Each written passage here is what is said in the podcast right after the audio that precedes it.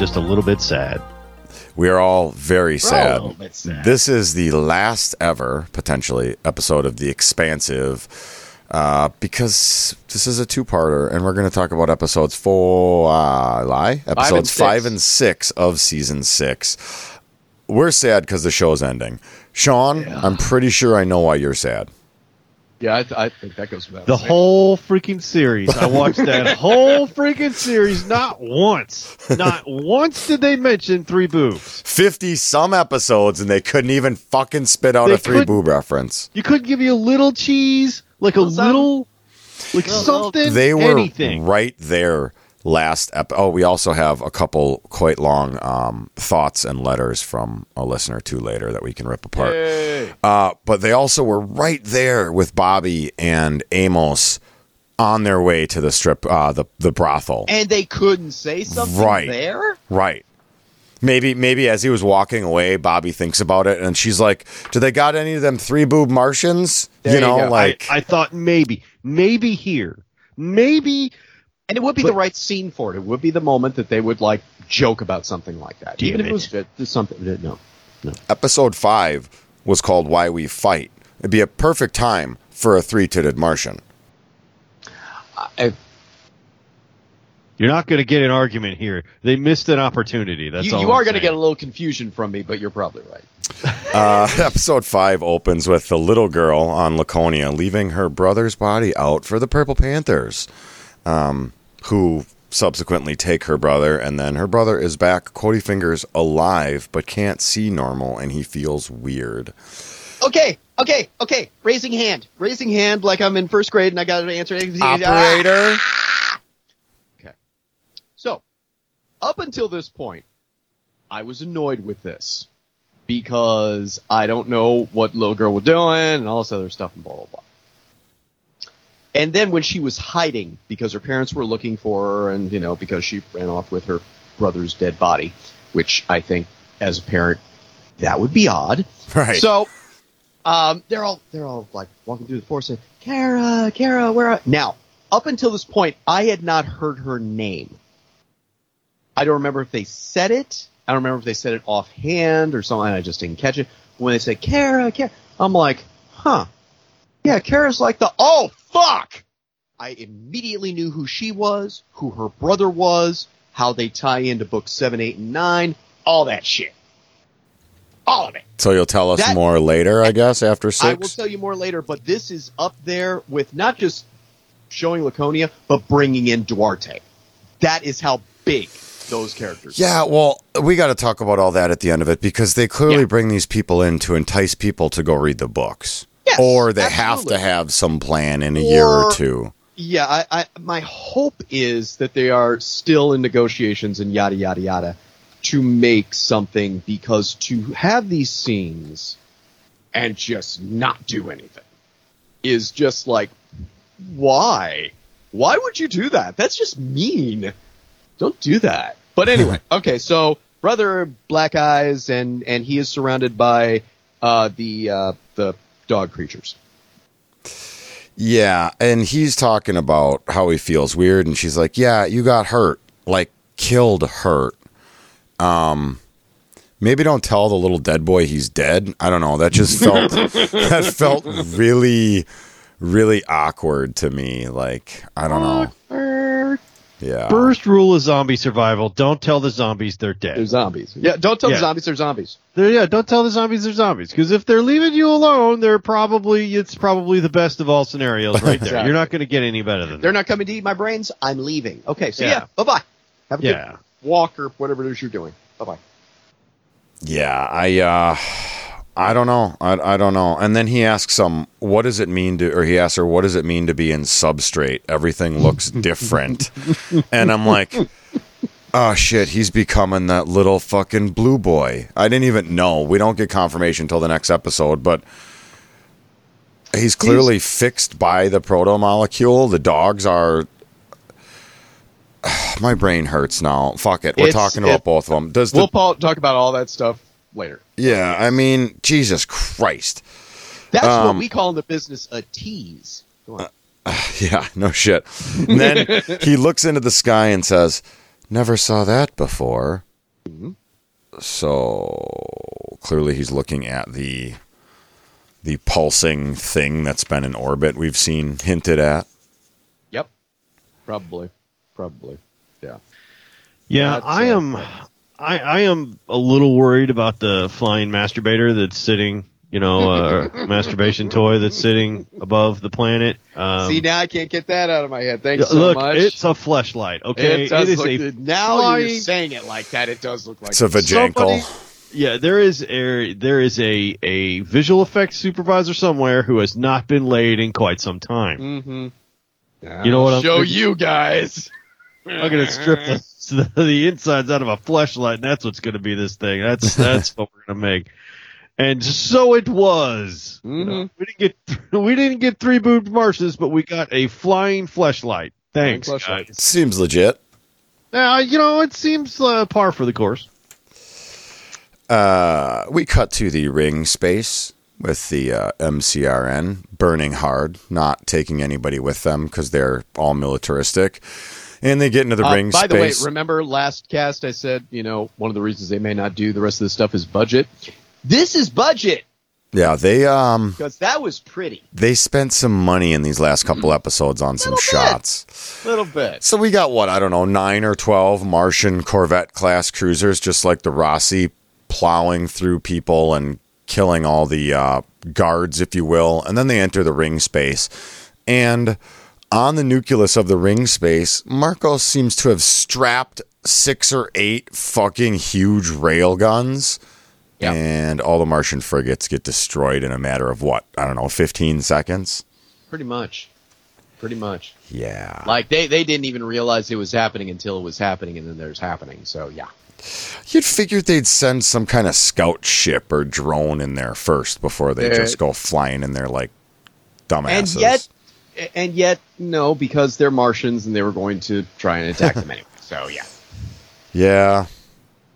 Yeah, yeah, yeah, yeah. I mean, Mar- Martian's a little stupid. it's like, uh, yeah, yeah.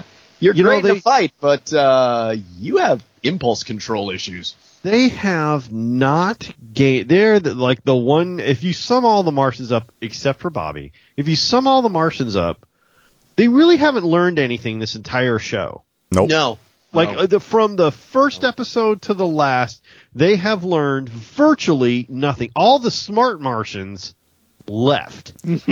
yeah. Well, spoiler alert, even at the fucking negotiating table at the end, that Martian's just the shittiest he can be, like leaning across the Right. table yelling at doesn't- he- everybody. yeah, they- We're never going to accept that. You know, like, dude, um, you guys realize you're you're a bit like Great Britain at the end of World War II. You've got a seat at the table, but no one is listening to you. you can you can talk all you want, but uh, But mommy and daddy are talking now. the the adults are in the room. You may Yeah, shut the fuck up. um, they've really not learned a thing. I was very disappointed to hear that. They've been their planet's been gutted. Their military's been gutted. hmm They have lost most of their population. They've been bombed from space the entirety of the last couple of years, and they're still on Hey, the. you know what we should do? Let's We go sh- attack this alien station look, and uh, you know wipe some people out. Let's do that. That I like love. I, Let's let me let me preface this next statement. Feel free to distance yourself, but let me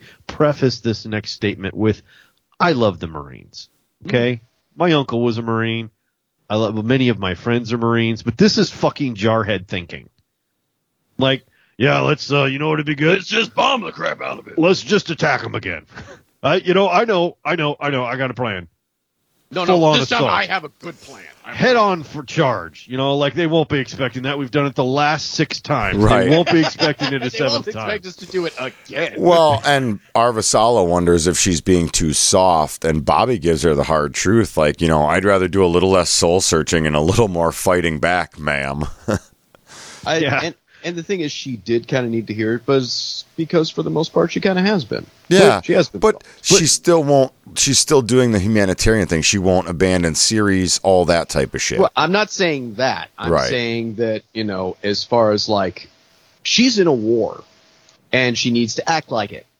And yes, helping out Ceres is very important, Marcos wants to kill everybody. hmm You need to deal with that like now, because Marcos. So I loved seeing Amos getting loaded on Ceres. It Yes. was really good. yes, It was really good. I mean, there's there's what you expect from him. You know, like uh, here's here he is. He's doing uh, basically what you figure he'd be doing on a station Booze, Yeah. noodles, and brothels. yep. until they run He out just one. got back from a brothel when Right. we saw him, and he was drinking. He's got glitter and fucking scratch marks and And the thing is, I didn't see the glitter at first, and then there was another shot. I'm like, oh yeah, he has it all No, over no, he him. does it. Damn. That's not even like Wow. body glitter. That's just straight up craft glitter. Wow. as he was like turning his head, you could see it in his beard and shit. Yeah, I'm like, wow, you really okay? And All there, right. before the grace of God, goes each one of us. Mhm. Yep. You wouldn't be able to beef. We got to go, man. The ship's leaving. Yeah, fuck the ship. I'm staying here. No beef. You ran out of money about an hour ago. We've been we've been like paying them for you. You got to come with us, man. You're out of cash. Oh, They're heroes of the verse. I mean, they just gave him that bottle. I'm sure they'll put it on his tab. um, because I mean, they're they're there for a while because the Roci's getting some super badass hull armor that was crafted with proto-molecule tech. Yeah, Thank Christ for that. We'll see you next episode. Uh, the UNN wants to search and pilot all the Belter ships in because Drumma's bringing all those supplies to Ceres, and, and, and I gotta, I agree with Drummer on that one. It Yeah. was like, uh, no, Right, no, we're doing not this out of our to heart. things. I'm bringing you a gift. You can shut the fuck up. exactly. I'm helping you out. Y'all about to get your asses kicked by Marcos. Uh, I'm helping you. So Arvisala cuts the up. jarhead off and is like, uh, all of your ships are cleared to dock and will be treated as sovereign ground or whatever. So good. Well, here's the thing: she knows she has to make peace with drama. Oh, yeah. because people are listening to her Yep. and she's got no other options. So Yeah, she has to sit there and let Drummer talk crap about her to her face, and just be all like, okay, that's great. Every time those two were together, it was like, um, like at the end of this episode when they meet, it felt very uh, Roslyn, right? It felt very two huge women It of did have that power and vibe, didn't yeah, like I couldn't have, I couldn't figure who Rosalind and what other lady it would have been, but they're both such heavy, like they have a, such gravity about them in this show. Yeah. you know. Yeah. A century of oppression made Marcos inevitable. If not him, someone else. She's not wrong.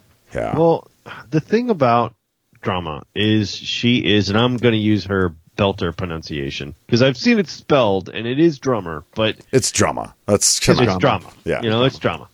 But the thing about her, she is a caged freaking wolf. Mm-hmm. She is not your friend. She mm-hmm. is not, you know, your buddy. She fucking hates you. Mm-hmm.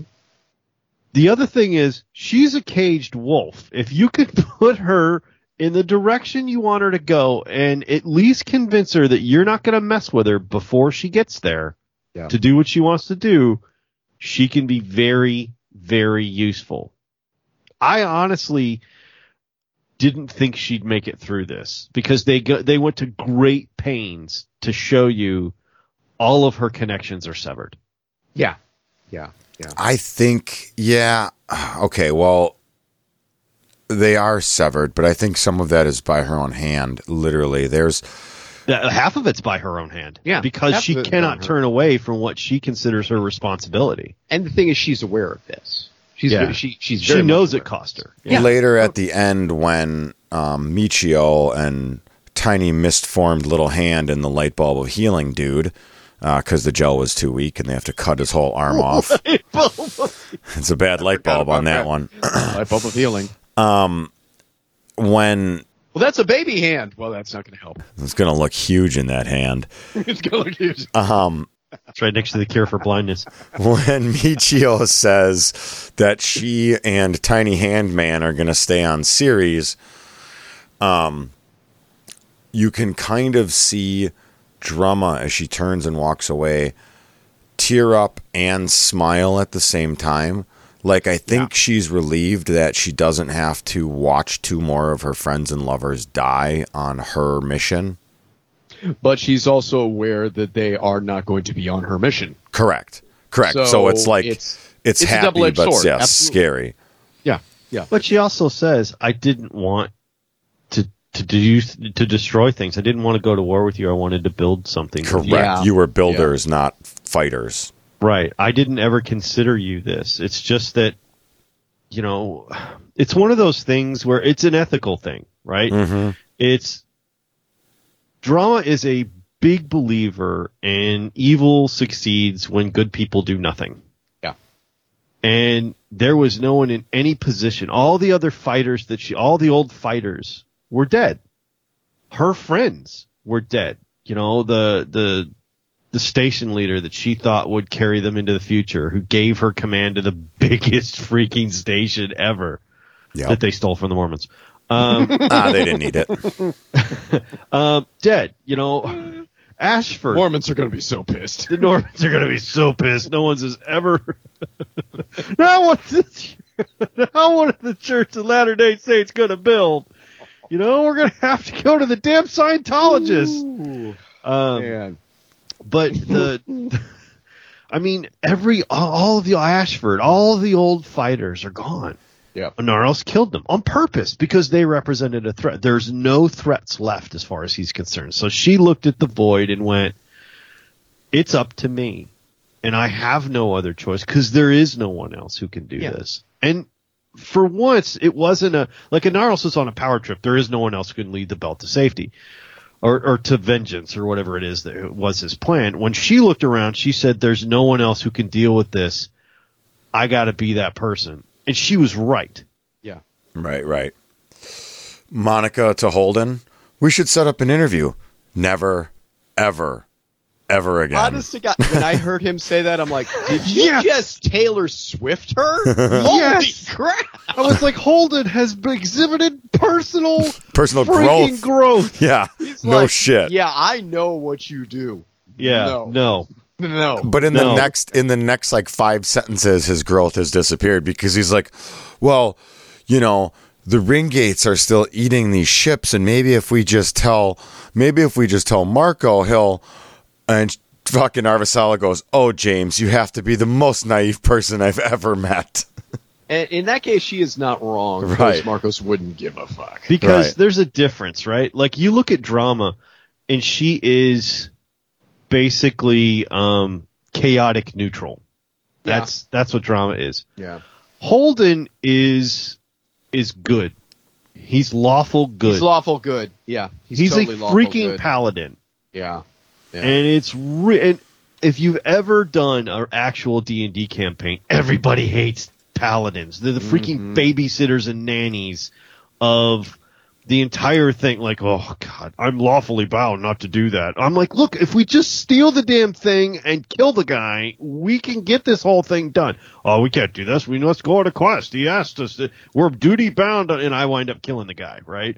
And I'm like, oh, I'm the bad guy. But anyway, there's Holden is that guy. He's he's incapable of um, a moral quandary. He oh his compass always points north, whether it's annoying or not. Even if he's just pushing buttons.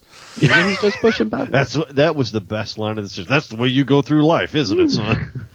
Uh, A- Amos just getting shitty drinking that free bottle that he get with lipstick, scratches, and glitter. So you're just drinking and fucking till they run out of one or the other.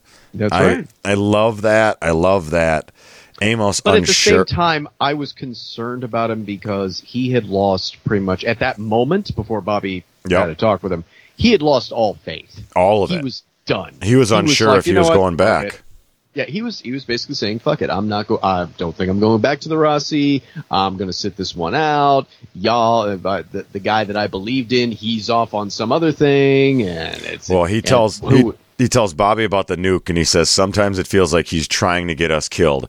Then a few times he saves the entire human race. So I guess it balances out. And Bobbie goes, "Not a man who does things by degrees, huh?" he really doesn't. He really doesn't. No. It's it's not something that he's not subtle. You, His you subtlety either does not exist. yeah. Well, and that's the thing with Holden. You get all of it, Right. whether you want it or not. Doesn't matter if they're saints or assholes. They're your people. Yep. They watch your back, you watch theirs, or you've got nothing. So back to the ship. Yeah. Back to the brothel first, though. Want to come with? With you? Or with you? Whatever. I love it. I fucking. And then Bobbie that's- thinks for a second. In my mind, she follows him. Absolutely, she went Oh with no, him. she to- she totally She follows him. But now here's I don't the know question: if she does the thing with him, but she definitely goes to the brothel. I don't think she does. you don't think she goes to the brothel? No, I think she goes to the brothel. I don't think she goes with Yeah, him. I think yeah, she just goes with agreed. Yeah, yeah, yeah. um and gets her thing on. I don't think it's that far off though. If Peaches wasn't around and they didn't, That's and what- Amos and her didn't have a thing, I think Bobbie would r- climb that tree. That's a, exactly what I was going to Yeah. say. If if it wasn't for Peaches, I think Bobbie would. Now Amos would. Doesn't matter if Peaches is there. If she said yeah, whatever, he'd go yeah, whatever, because he doesn't think about Peaches that way yet. Right. Oh, when she Uh, was squeezed into that new suit at the very end. I don't know. She looked Yes. really good at this in the suit, like in the last two minutes of the last episode. Yeah, she did. I was like, wow, why didn't you put her in that suit earlier on? Anyways, Yeah, that would have been better for all of our right. Emissions. Uh, sorry, lost it there. Uh, dude is uh, Michio and Dude are sitting there on Ceres. This is when they tell Drama that uh, with his tiny arm they can't continue the fight. Um, again, these last two episodes way more emotional than I thought they would be for me. Because you've It- grown with these people over the last six years, and they've lost so much, and it's like at any moment they're setting everybody up to die in these last two episodes. I thought everybody could die like five times. And the thing is, you wouldn't be far off. They, I mean, it in the books at this point, Marcos. I, I was su- I wasn't surprised, but I was a little bit disappointed that they didn't show as many of the battles that took place Mm-hmm. because in the book, Marcos was just insane, Yeah, but he was really good. He was like his planning was on point. Every battle he won, pretty much every battle, but it was him that did it, and every time that would just add to his ego. But there were moments in the books where he would like just go full G, and blood would be coming out of his nose, and his uh, vision would be blurry, and so I'm like, oh, they're gonna kill him this way. That's how they're gonna. Oh no, he he survived that one. Okay. all right. Then there will be another battle. oh, blood's coming out of his nose. He gets. Oh, he's he's still alive. Okay. okay. Why is he still alive? Why is he still alive? But he is taking people out left and right, yeah, and especially when things start moving towards uh, the uh, the schism in the Belters, where half would be with him, the other half wouldn't be. He didn't care that there was yet another side in the war. It was just more battles for him to fight. Like I said, that was always his plan. That was his only plan. That was his only plan. He just wanted to fight. right. That's That was it. That's That that's it. all. That's the grand plan and the grand strategy was literally all here. Like he Yep. didn't really care how it came out, just so long as the battle happened. I'm convinced of it. Exactly. Exactly. That's who he is. That's who he is in the books. That's who he is in the show. Because when Homegirl dies, and he's like, she would have been a great leader of Ceres Station. oh, he lost his shit without losing his shit. He Yeah. he started to unravel like yeah. Because he had We started he- to unravel really before that. Yeah, Well, but he never when he really the- talked to the crew. So all of a sudden now he's got to like try to give them morale, and he's just been this crazy captain for a while. Well, when he got the message, like, no, we're not sending reinforcements, and no, you're not coming through. You're not getting the shit. You're You're not he's yeah. You've just backed yourself up against a corner. Yeah. And know, now this- you have to like put on the face and all this other stuff. Right. But back to episode five because that was, I think Yeah. that was in six. I'm pretty sure that was in six. But back to episode five. Let's talk about the whole thing with um, with drama and uh, and homegirl. Drama and what, Arvasala. No, not Arvasala. Um, oh my God, why did I just blank on her name? Jesus, Naomi. Um, Oh yeah, and Naomi wanting to see her and all this other stuff and blah blah blah. And say, yeah, it's been so long and da da da. And then when they see each other, it was so obvious that Naomi wanted to see her and wanted to connect, even though the reasons behind it were meh, but needed to connect, needed because she was another belter. There was no, eh, eh, she, her entire way of life for the last X number of months has been killing belters, killing Right. her own people. But now, here is somebody who is on her side and she is thrilled about it. But is She's she like, still "Oh, on her yes." side? That's kind exactly. of the thing. And that was the question. And that discussion they had, that uh, I'm a grown ass man. That broke me because it was so obvious that drama hated this, hated it, hated the concept of even remotely Even considering. even considering fighting alongside the inners. It disgusted her. She lost everything because of what she had to deal with regarding the inners. when she was saying "fuck you" and crying, and That they was it. embraced. That was the part that broke me because it was like it. She hated it, but in that moment, she knew there was nothing else she could do. There was nothing else. There were literally no other options. She couldn't keep going it alone against him. She would lose. She couldn't give up because, like we said earlier, she has this They'd probably lose again. They'd probably lose again, but there's this vibe in her that says, you know, if nobody does anything, evil will triumph, so I gotta do something. So she had no other options in order to make this work. And in her mind, this was the same thing that happened to every other belter Yes, in sir. history. And it's already what her own people were saying about her. Yeah. She's the belter, she's on the belter, new or pet she's or on the, the inner's leash. Yeah. Yep. And Yep. she saw it happen. She knew it could happen. And she Yeah. knew that as soon as the they didn't need her anymore, Avasala would turn on her. And she was right. Oh, she was absolutely right. She was absolutely right because for all the times that Arvasala was saying, "Oh yeah, they think of me as the person who put the the guy up on hooks, and I could be that person," and da da da. It's like you are that person. You are that person. I understand that you're trying to like be a good person and stuff, but the reason behind you wanting to be a good person and shit is because you're losing. It's not because you actually want peace with the Belters. It's because you're losing and you know you're losing. It's it, it's like the scorpion and the frog. Right? Perfect- Avasala- perfect analogy. Is the scorpion. Yeah. Okay. Yeah. That's just what she is, and she's going to do that because that's what she is. Yeah. And Yeah, I think it was a little more complicated than that, though, because she even said, she's like, I've given your people many reasons to hate me, but none to think I'm a liar. So I think it was more pressure from Mars because even though they did get a vote, or again, we're talking about six, even though they did get a vote at the table, they still would only have one vote against the two inners.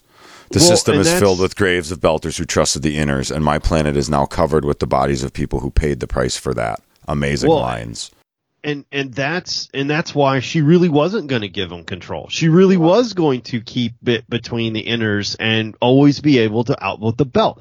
Yeah. And and that's really because that's who she is. She would never voluntarily without without external forces and we can talk about that later and Holden. Um without without external forces, she would have never let them have control of of uh, controlling anything Yeah. because she's terrified of them. Correct. And she, She's and been the thing hit is, she has a times. she has a reason to be terrified of Her them planet's half dead because of the Belter. because of the Belter. So no, she's not wired to give him anything. yeah, she, and I understand that. I get it. I, I don't agree with it, but I get it. But I don't know. I, I think that's I'll I'll. I'll disagree with both of you. I think she would have actually. I think there was more Mars Martian pressure on that. She didn't like it, but anyways, uh, you guys are probably right. The dude though, Philip's dude that he goes to see in the cell. We didn't talk about him Yeah. and find out Philip breaks protocol and f- calls Ceres to find out what's going on about his brother. We find out that that motherfucker set the charges on the dock, basically killing his own brother, and the charges were only supposed to be used to kill the inners. We- That's we didn't we guilt. didn't just find that out. We found out Philip didn't know. yeah, right. He had no idea his father planned this at all. He's Well- really starting to see how big of a fucking prick his dad is. I mean, Yes. clearly. Yes. Well, and the only reason he didn't see it before is because he wasn't looking. Right. Yeah, it's true. Exactly. Everyone knew including his own people. Everyone knew what a chode this dude is. It's just the fact that there's no stigma attached to success. He was winning against the inners, something the Belters had never done. Right. Yep. So of course they're going to give him whatever he wants, but he's still a, it's sort of like um I liken it to Steve Jobs. Okay, Steve Jobs was a brilliant visionary when it came to marketing his product. He was a great product marketer, probably one of the best in history, up there with, you know, Edison and, and people like that who could really sell a product. Now, he was also a flaming bastard Hmm. um, who was a dick to absolutely everyone he knew, including his own daughter, maybe the most of an asshole to his own daughter, um, and never really recognized in time what he did to the people around him. People around him, people who worked for him, all that other stuff. Anybody. Uh, Steve Jobs was an evil son of a bitch. He was Brilliant, he was, yeah, But an evil son. brilliant but evil. And the closer you were to him, the more fucked up it was. And Naros is very much like that. Yes. Yes.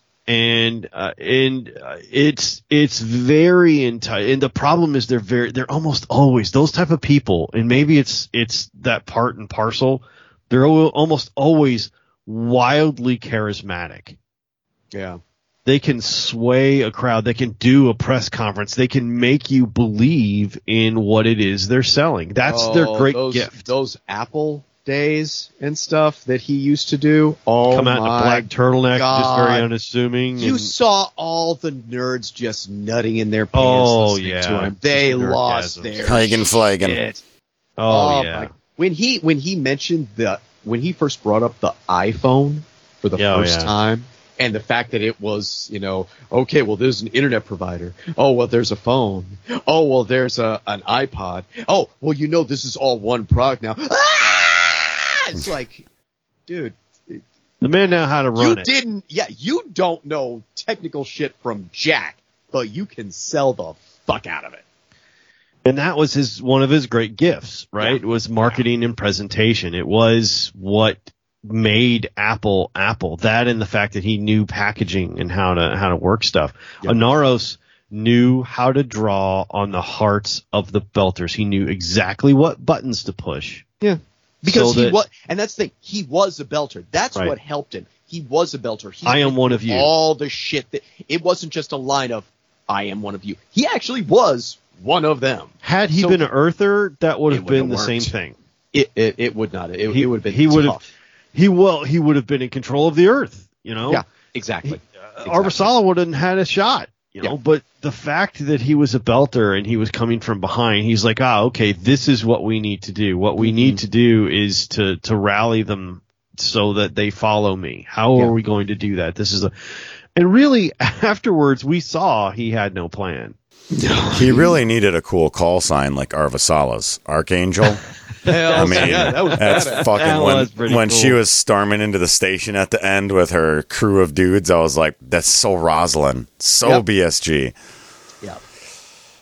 I mean, that's pretty much it for the episode five for the notes on that. Um, you guys have any other notes for five? Or you just want to roll right into six? No, we roll six Uh, yeah, we can roll into six. Yeah. All right, six, season six, episode six, Babylon's Ashes. We have the general, General Duarte, staring at the thing in orbit, the fleshlight, as Sean calls it, now that it's pulsating with proto-molecule blue. Not creepy at all. we call that cosmic lube. He called me Cosmic Lube. Yeah. Uh, I didn't know how long. Oh, the little girl comes home. Yeah. Says, I didn't know how long it would take to fix him. Parents start freaking out about their pet cemetery child and cut the boy. What the fuck is wrong with parents? I mean, I Uh, get it. Here's the thing. Your zombie child has come back from the dead Yes, but and says, "I want a hug too." you're on an alien planet though. I mean, you're, it's shit's weird there anyways. Like I I I understand being afraid, right? And protective of your living daughter, but maybe not grabbing a knife and slashing at the unknown right away. I thought these are supposed to be pioneers. Pioneers Scientists. Yeah, well, hmm. pioneers, pioneer scientists, whatever. You're supposed to be made of sterner stuff, Right. okay? This and you're is not- Martian for Christ's sake. Come on. Yeah, maybe that was their failure of thinking, right? Their failure of creativity. Because I think you look at your child who's back. Yeah, I mean, he's a little zombified. Yeah. okay, he's got some black creepy eyes, but he wants a hug. Right. Give him a hug. He's Give not him a hug. snarling. He's not saying brains. I mean, right. He's not trying to assimilate you. He's not trying Yet. to, you know, well, yeah, but I mean, there's time. But still, I, like, okay, give the kid a hug. Let's, let's give, let's give the, the kid a chance We'll- here. We'll have a mild freak out later, but Right. you know, hug. Oh, no, those those eyes are creepy, right? Oh, those eyes are totally creepy. the little creative girl with the I'm going to get my parents out here so I can rescue my locked smart. up brother. I mean, yeah, now there's creativity. right? yeah, there's and then he says to her, "There's nothing you can eat out here. That's okay. If I if I die, the dogs will fix me." And he looks at her and he just sees the proto molecule vision like uh, the little boy we had from a couple seasons ago. Yep. So creepy. I mean, you knew it was coming, right? Sure. Yeah, I mean, you knew that's what it was. As soon as he's, he, I mean, as soon as it was blue, as soon as the color was blue, you knew it was protomolecule. Mm-hmm. Protomolecule. So, okay, the kid's a walking factory. All right, uh, but to what end? Like, what are you trying to build here? Right. Obviously, you already got into a an area through a ring. What's the end game here? The the animals already have that ability. You know, was this the home planet? safely behind the big gun, safely behind the big Laconian guns, and who knows what else. You're expecting something more from Duarte? That was a was a line that was thrown in there between Blondie and Inaros that they never they never touch back on. And clearly, I want some I want some juice, some inside baseball from Op later on. So I'll give it to you. when they were talking about the plan to take the uh, rail guns out, and Holden says, "I have a plan," um, and Drummer looks at him and says, "It's quite ingenious, actually. Would make a belter proud," and gives him this evil smile, and he's just like, "Thank you." I was like, she, "He keeps earning respect from all these different people. It's so cool. but cool." here's the thing: if you if you um you talked about, I think it was last ca- cast uh, for episode four about the little short stories that they have. Yeah. and there's one called "Remember the Cant." mm-hmm. And there's Holden, and by the way, the actor, even if he shaves his beard, looks 12. Um, is sitting in a bar in, in Belter territory, surrounded by Belters, and the guy who ends up playing the captain of the Cant, it tries to get him a job to work on the Cant stuff. But the fact that he is surrounded by Belters, he's an Earther, but he's surrounded by Belters who all like him. Correct. They all want to hang with Relate dude. with they all want to drink with dude. They thought they think he is cool. And it's like there is no other earther who can do that. Nope. He has a way He of connecting with people. He Well- connects with everybody. yeah, he's got the street cred. He has the and he the thing is the one thing he's got going for him is no matter what's going on, he'll he'll be honest. Yeah. And that's not something and they know it. That's not something that you're going to get from everyone. Yeah. And they, I think people respond to that. By the way, I didn't see those short stories. Who won in the uh the sparring match between Amos and and uh our girl? You really got to watch it. No, I don't. Just tell me. It's we're at the end. No, I don't. Shut up. I'm disappointed in you. It's four minutes of your life. Um, so they're like talking about the rules or whatever, and right away Amos is like, "So first rule," and then he charges her. He says there are no rules, and she like fakes and gets him in a headlock. And starts choking him out, and she's like, "There, there, big boy, there, there, go to sleep, go to sleep." In her awesome accent, and he's just about to go out, and he's fumbling with his uh, control pad, his little phone thingy, his tablet, and he sets off the like halon alarm. And her, being the good marine that she is, stops trying to put him to sleep and looks up at the alarm. And then he turns the tables and puts her on her back. So she totally would have won if he didn't use his engineering skills. if if he didn't cheat. Yeah, in a Right. straight up fight, there's no way he could take her. She's just a No. freaking wrecking, just just a wrecking ball. Uh, There's nothing. I mean, you see it in the it, later on Yeah. when she, she charges the catwalk. He's like, "All right, everybody ready to?" Oh shit, she's already Oh, she's already gone. Okay. again, we get at the very beginning, we get uh, Arvasala and Holden. They're talking about this plan, and yeah, yeah. Well, this is what we're gonna do. It's got to work. It needs to work. And she says, "You're such a fucking optimist. It's a miracle you live this long." And then Her smile as she says it, it's like she approves the plan, but she's like, "You're fucking." I think they go Yes. right into the credits from there, the opening credits, and it's like. It's fucking dusty again because I'm like, this is the last time I want to see the credits. This is, I'm like, God Yeah. damn it. Yeah, yeah. uh, Filip is back on the bridge because he's Marcos is better with Filip at his side.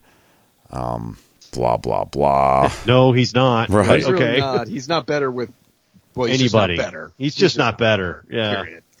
we cut to uh, Holden giving Bobbie, I don't know, six or eight cases of bullets, and Yeah, and he's like, "Can your suit hold all these?" He's like, "Yeah." that evil grin when she says yeah, Yeah. it's like uh, and it says tachi inside the things and then they Yeah. have a cute little thing about you know this was a lot of martians think this ship is still stolen apparently uh, the old pilot i can't remember his name captain jazz hands said the ship wasn't stolen it was just smart and went looking for people worthy enough to fly it i thought that was kind of i don't know cool Uh, it's I love that they have the plaque that says a legitimate salvage. salvage yeah. Yeah, exactly. You know, because it's like, look, we really did get it. It really is ours. Suck it. You're not getting it back. right And you know, honestly, the Mar the Martians are kind of famous for like not playing well with others. So Yeah. of course they're going to consider it still theirs. Uh, we got a lot of callbacks in this episode too. I'll touch on from some of the first early episodes, and I, I thought that was kind of cool. Um, I'm going to leave that right there because I don't have one right now. So, anyways, Peach is walking through the Roci and stumbles, and uh, you can tell something's going on with her. We don't find out right yet, but right away yet. But Naomi then asks a favor of her, kind of welcoming her into the fold. I like to see that finally happening. I like. I also like the follow up where she was like, you know, it's it, how she talks to Amos right after and says, you know, she calls you Boss now. boss, and you used to call me boss, and it's the same, re- and it's for the same reason. Right. I think she means it the same way. Yeah, it's Yeah. so cool. Uh, she looks at her thing. Uh, she falls again, and she like kind of stuffs her arm into the super super cool med doc and basically her mod is killing her, and she potentially only has five years to live. Complex endocrine collapse. Um, in the books, she does have a disease, but it's much more drawn out. Okay. Um, it's not five years, but Okay. she does have something happening to her, but it's not five years. It's like wait here later. I like that she makes a last supper of sorts. Yeah, yeah. You know, slaps Amos's hand away. I could make some red kibble. I'm hungry. I'm not hungry enough for that. Food in the future sucks, man. uh, Amos says he's going to go into battle and gives Peaches the mechanic reins. That was kind of cool. Amos, the Also- reluctant hero. Also, we uh, we see why she's been digging the salt so much. Yeah, right? yes, Yes. she needs 'Cause extra did anyone salt. else pause on that screen and read Yes. all the side effects and all that kind of stuff? Yep. And and she's been over salting her stuff, and that's like one of the main side effects or one of the main symptoms. Like you crave salt, and you're like, Yeah. uh oh. there it is. Right. And if you look, if you look how everyone is sitting at that table, that's very telling too. You have Naomi right in front of you, next to Holden, who's next to Peaches. Peaches tried to kill Holden, and they're right next to each other. Naomi, uh, a belter, is sitting directly across from Bobbie, who's the Martian, and right next to Martian Bobbie is Amos, who's an Earther. It's like all their old alliances, all the lines that have been drawn in the sand, are still and always have been so blurred on the Roci. It's it's a it's a very like comforting. I don't know. It, I found so much meaning in where they were seated at the table. My my notes are very similar. I had uh, one scribbled here, and uh, what it was was, isn't it funny how everyone who boards the Roci leaves their their prejudice at the door? Yeah. Yeah, Yeah. All Because former enemies together with love and family. If you're if you're Roci crew, if you're not just being picked up and flown around like evil Monica, um, if you're part of the Roci crew, you leave your bias at the door because Holden won't put up with that shit. Oh no, no, he'll he'll airlock you. He has Yeah. no. Pro- he does not suffer that shit. No, he does good for not do discrimination based on where Nope. you come from. No, That's true. not his mo. uh, Drummer and the old pirate are getting ready for their raid, talking about what happens and if and when the Inners cut them out. And she's like, "Well, we'll have to wait and see." And then they talk about, "Don't kill the freighter. Let's take Marcos's shit." And then, uh, yeah, yeah, that that freighter wasn't a freighter. It starts popping, you know, destructible bolts and. Dun, dun, dun. Can, can I just tell you that everything that happens in the rest of this episode is exactly out of the book, and it's fucking awesome. it's so fucking awesome. That's what the dude at work told me. He's like, "It's so full, it's so close to the book." It's ridiculous how close it is. It's so fucking awesome. Go ahead. Okay, so the yeah, the the freighter really isn't a freighter. Yeah. And I just love the fact that it's like that that freighter, Marcos is. Oh no! Right. it's like oh shit. Arvasala has a little line here. She says, "We did too little, too late. The sad story of our species." I thought that was Yeah. telling. It's it, it's telling and it's also correct. hmm She's not wrong. The He's wrong. faulty drive signature, so they think the UN thinks that the Roci or that that whole group is going to get the Pella, and really, it's freaking. Oh, ah, it was such a good ambush. Yeah, it really is. It was, a and again, this goes back to what I was saying previously. Marcos is a brilliant tactician when it comes to battles. He knows exactly what he's doing. Oh yeah, Drummer's fleet nuts. is fucking decimated. Dude, there's a hole. There's a hole in her ship where her ship used to be. I mean, she can look out in space and say, "Hey, how you doing?" It's it's wow. she tells her surviving couple ships, I think there's two left, to disengage and collect the survivors, rejoin the fleet if you can. And she's going to overload her reactor and go for the Pella. Well, the old grizzled Ashford style pirate, I mean, big old fucking man crush. He he's like, I'm just gonna beat you to it. I think we're thinking the same thing. And basically saves Drummer's life and goes and suicide runs right into the Pella. That was Yeah. amazing. Yeah, Yeah. he uh, it, it- he was no joke from the beginning. He he knew that this was going to be a one way trip, hmm and he did his thing. He did his thing. But that's, I think, one of the things that Marcos underestimates the most is he he underestimates everyone who's not with him. Yes, exactly, exactly. Just because they're belters who've chosen the inners, he writes them off as not having any Or grit weak. and or and weak. Yeah, exactly. Mm-hmm. And Yep. and not and all it took was one guy going, "Yeah, well, I may be going down, but you're coming with me." That's all it ever takes. Yeah. Right? And somebody with the will to do that. And it cost him. It hurt. It hurt because Blondie takes a secondary explosion and shrapnel burst, and Marcos has zero fucks to give. He could care less none. that his XO, None. his right hand person, literally just fucking died because his of his ineptitude. Yep. He's probably And blaming it on someone and- else. And Phil and Felix is there trying to comfort her, realizing you know this is a mortal wound. She's gonna die. Right. And he's like, "Let's get a medic over here. Let's get." And by the time he looks back at her, is she's just gone. She's gone. Yeah. And that's and that's I think part of what drives some of his decision later is Yeah. Totally.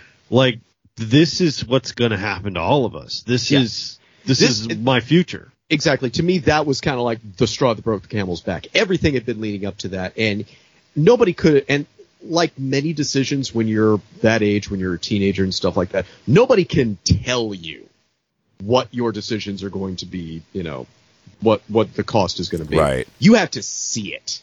You have to see it point blank in front of you before you go, oh, oh, I'm fucked up. I've been doing this wrong.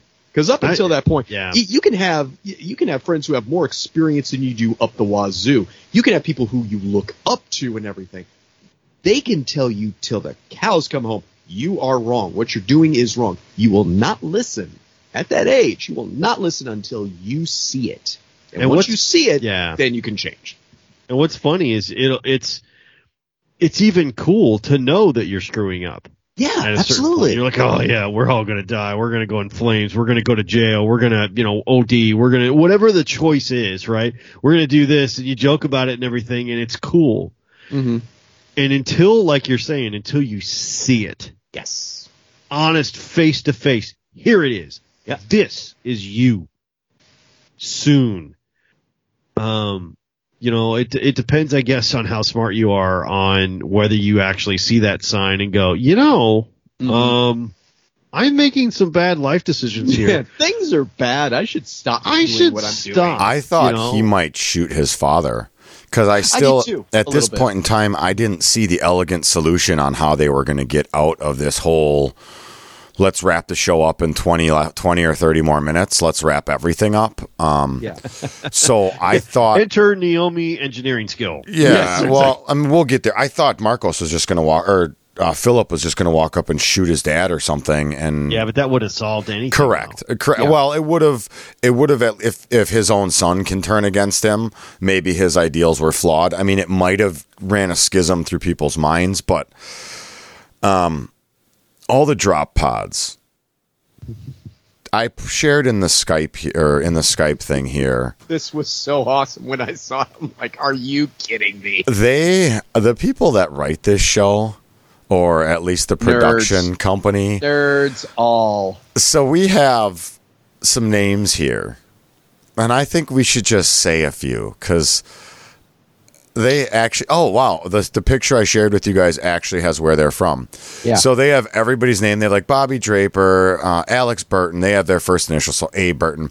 Then you have Duncan Idaho from Dune, uh, Ackbar from Star Wars. It's so great. Quaid, Rogan, Jack O'Neill. Yeah, I mean Jack O'Neill, uh, Jay Nesmith from Galaxy Quest. I mean, Sarah all of these Connor. people. Shepard, Eric Race, uh, Kareth Race, and all that shit. That's I mean, from Minority Report, like dude, Deckard. when I saw this at first, when I saw you know Hicks, Hicks, and Hudson, yeah, I'm Ripley. like, okay, that's kind of awesome. But then I looked off to the left, and I'm like, you guys added David Bowman. That's how far back you went. Right. Shit. Commander Shepard. you have yeah. Jay Rico from Starship Troopers. I mean, Yeah. so this is this is perfect. So this is all the drop pods because the ice hauler is going to.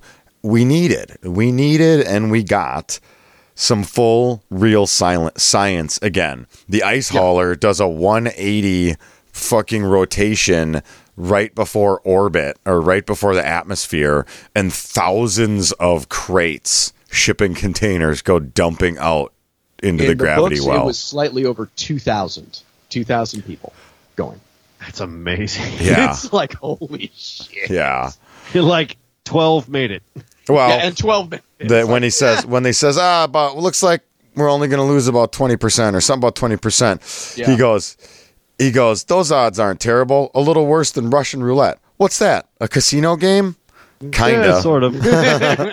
love it I love, i love it I love my, the best thing and the the part that makes you kind of swell a little bit, just kind of heart swell is is you don't say good luck, you say good hunting. yes Yeah. and you could see peaches is kind of like oh shit i fucked up my bad I am uh, once again. know, she's never been in war. Well, and that's is like, the thing. I am once again learning about space battle, and these veterans are going to go, and while I'm sitting here on the ship and earn their keep, and Yeah. damn it, you know, she still got up struggled her way down to the reactor all episode this is another one of the times i'm like is she gonna die or are they gonna Yeah. sacrifice themselves for the greater good crew universe like uh, i thought she was gonna use her mod to do whatever she did down there but So no just a So fucking I. ratchet strap just some Yep. elbow grease Yep. Did what she needed to do, fix the problem, fix the problem the way Amos would, the way Naomi would, just fixed it. I don't normally pimp uh, model companies, but I really need to buy an Eaglemoss Rocinante now because, god damn it, watching that ship fly around for the last couple times this episode was just amazing.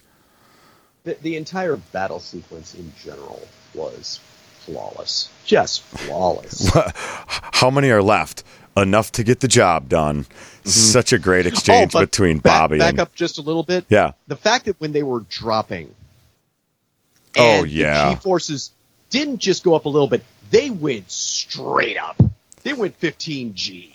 And That's like, fuck.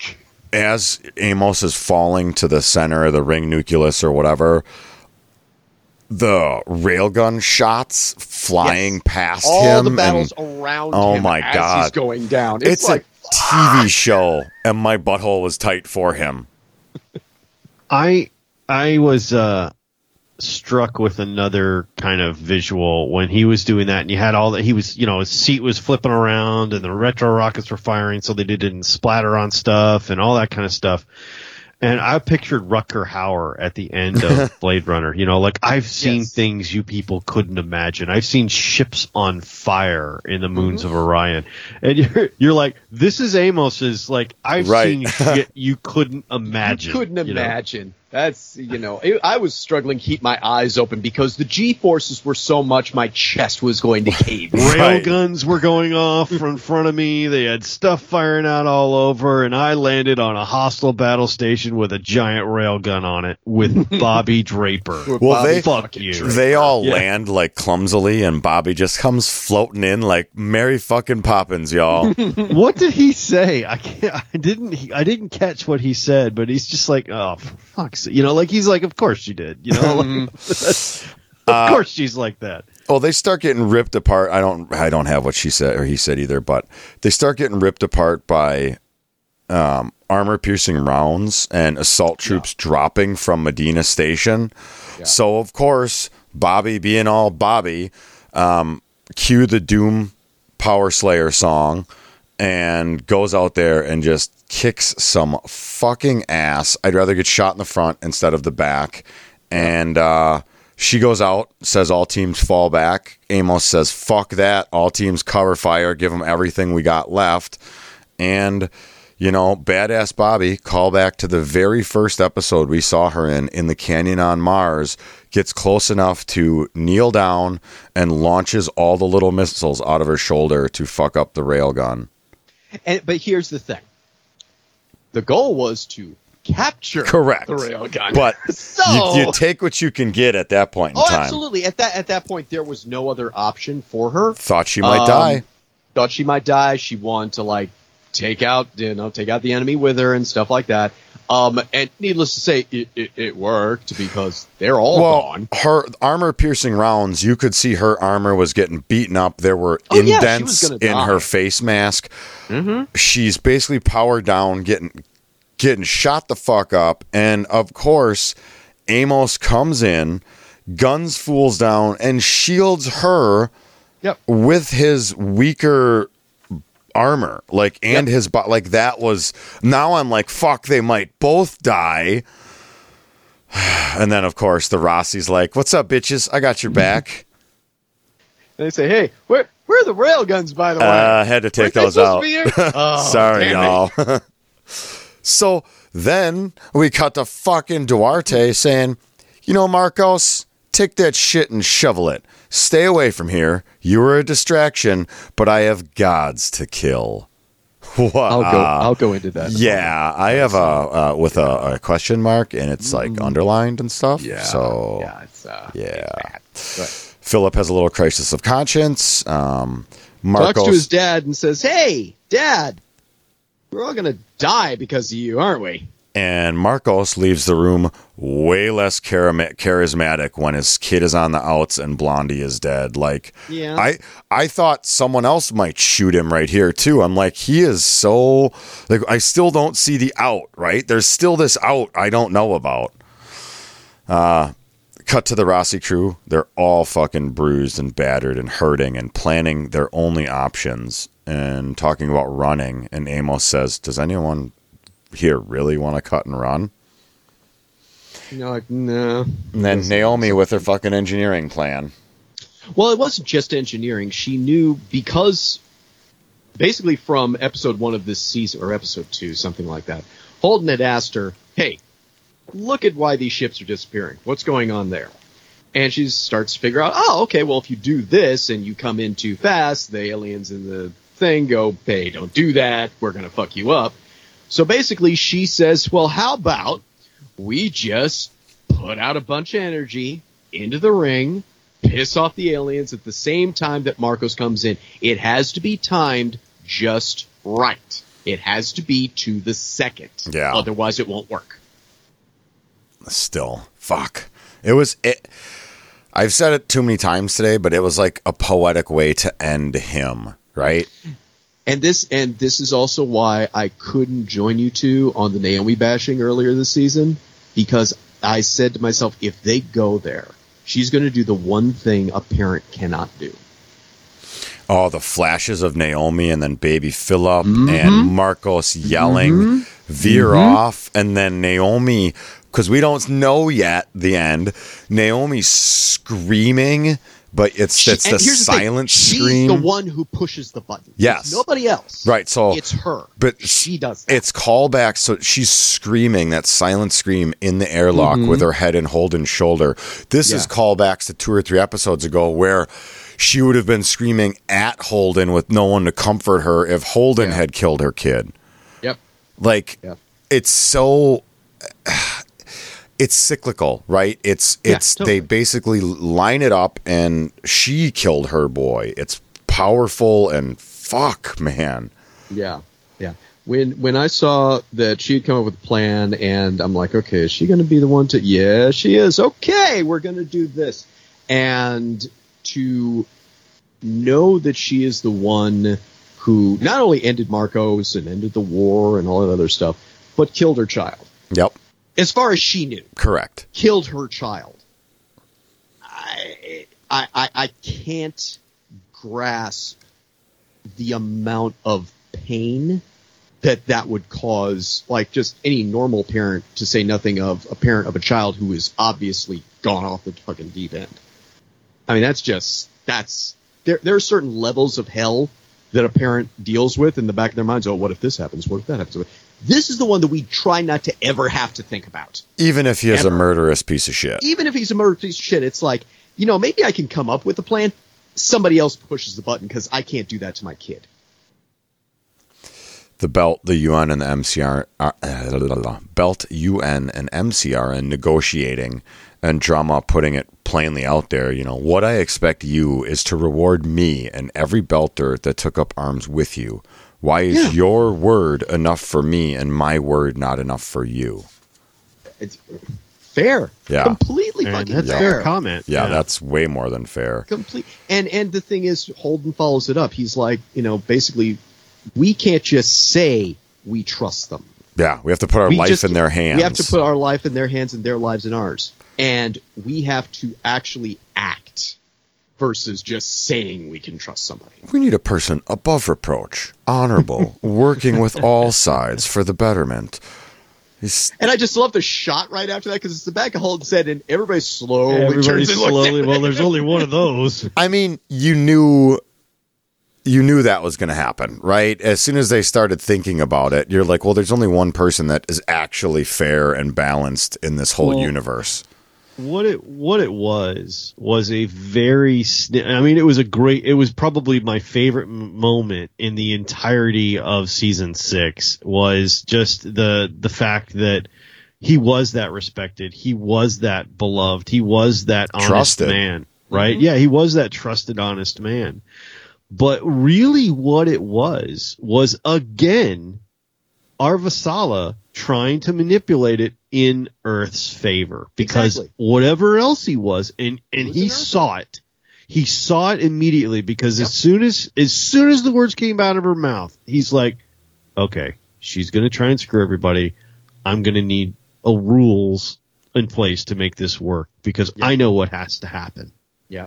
Well, like He- Op he- said, though, he was, he's always been, he may have been born on Earth, but he's always been Belter. He's been respected. He's been respected. Well, by he's he's respected by everyone. It doesn't matter who Right. you are, and he's going to give you whether it's a good idea or not, whether you want him to or not. He's going to give you two things: the benefit of the doubt and an honest word. Yep. Yep. And that is, I think, why Drummer let him, or you know, was was agreeable to it because she knew Holden. Everyone at that table knew him. They just thought they knew him well enough that he wouldn't give up the position.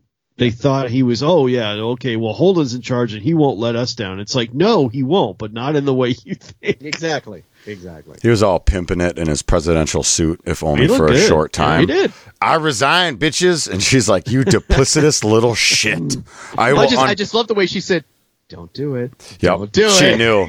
But and then he's she's like, I will undo this, and he's like, Don't, please, Don't. don't, ever try. Yeah, because we're going to go right back Yeah, to what was happening before. An, you're going to create another Inara. even if Yeah. you just try, even if you try and it fails, you are sowing. You're undermining the position. you're going to put the belters on hooks again. That's what That's- you're going to do. And that's why, you know, and if you look at her, and again, her acting is so fucking good. When he says all of this stuff and she starts to just say, say to herself, okay, this isn't going anywhere, she smiles at him, but the smile is not in her eyes at all. She despises what he's done. Yeah. Especially because she has no choice in it. I still think in the long run she is relatively good, and she knows he made the right choice. She's, Well, it- Yeah, I mean, Yes, the thing is, but- she respects him, but she hates that decision. oh yeah. Oh yeah. Especially since she wasn't a part of it. right. This this went over her head. Well, and this she's was- supposed to be the end all and be all, and she was like, Well, yeah, she is a, okay. mana- a master manipulator, and she Yeah. got played She got just like she played everyone else. Yep. Yep. Yep. Yep. And and that's the part that annoys her, I think, more than anything else, is the the fact that she thought she had it handled. She thought she she had outplayed everybody else, and she didn't see the bigger picture Yep. because Holden's a fucking paladin. He's a fucking paladin. Well, yeah, he even lets Bobbie fly the Roci, which take your life into your own hands. what does this this button button do? Peaches gives Amos the cute little devil's head pin, and she has one on her new suit that is oh so curvy. What what did that signify? I missed that. I don't even remember. Up? uh, honestly, I think it was something that he had back in Baltimore. Yeah, something he maybe had when he went to go visit her in the pre- Yeah. pe- penitentiary. And and that and she knew that that was important to him. I think it had to do with Baltimore, and that's why it was personal to him. And of course, at the very end, we have James wondering if he did the right thing, wondering all this shit. Uh, Holden just wondering. haven't done anything on the pro molecule. It's still out He's like, well, there'll be a lot of ships out there. Maybe we could run security against pirates. Something about the proto molecule. And she's just like, relax. And they show uh, Filip hopping in to a skiff and reprogramming it Filip Nagata, not uh, Inaros, and getting out of there before the final ring pass. And cut to tears from me, and then cut to the outside of the Roci, and it flies away. And I'm like, you're not going to do it. You're going to do it. And it keeps flying, and it goes as far as you can see it into one of the stars. It becomes a pinpoint of light and disappears. And I'm just like, fucking tears, man. Mm-hmm. Yeah. No, it was Fuck. it was a excellent. I mean, they stuck the landing. As far They as did. book six is good, they stuck the fucking landing. for six good. episodes and all season going how are they going to wrap this up and considering they spent five or ten minutes every episode on some shit that i have no fucking idea what it's about Here we go. do we So, wait, wait, should, wait, wait. hang on, Before wait, we do that, I looked Yeah. it up. should i Okay. before that well after that should i should we quick read the two letters before you interjaculate all your stuff up Yes, and but what'd you look up, Sean? Uh, in Japanese folklore, oni, or the horned demons, known to exhibit malicious and violent tendencies. okay The brandishing of the oni mask turns the monster's villainy on its head and instead serves as a symbol of protection from evil. Nice. Uh, in addition to the signature pin, Amos also bears a tattoo of the same symbol on his forearm. Uh, by the Expanse's conclusion, the Oni pin signifies the culmination of Amos and Cla- Clarissa's bond, as well as their shared past rooted in violence and trauma. nice. Hmm. Nice. So now they are the protectors of each other. Yay! Protectors of each other. hopefully they protect each other's bits Uh, I hope so. I would totally protect Clarissa's, Clarissa's I protect bits. his bits. Oh, I have I have several bits in particular I would like to do heavy protecting of.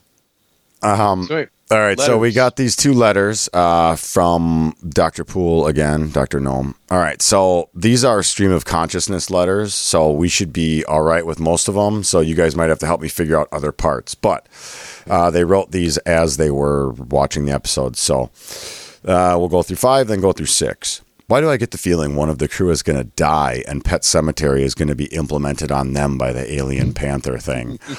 you know, if I would have read this before we recorded six and watched six, I would have said this is easily going to happen because they kept setting it up for someone to die, right? It did. Uh, I bet that's a clone and not actually the kid. Um, maybe I would have I would have thought that, but it's they they give you the proto molecule help. Um, don't tell me the kid. Don't tell the kid they died and came back. That's not going to help. Yeah, That is a rule. We have established that. That is a rule. uh, fuck me. Marcos is too clever again with the rail guns.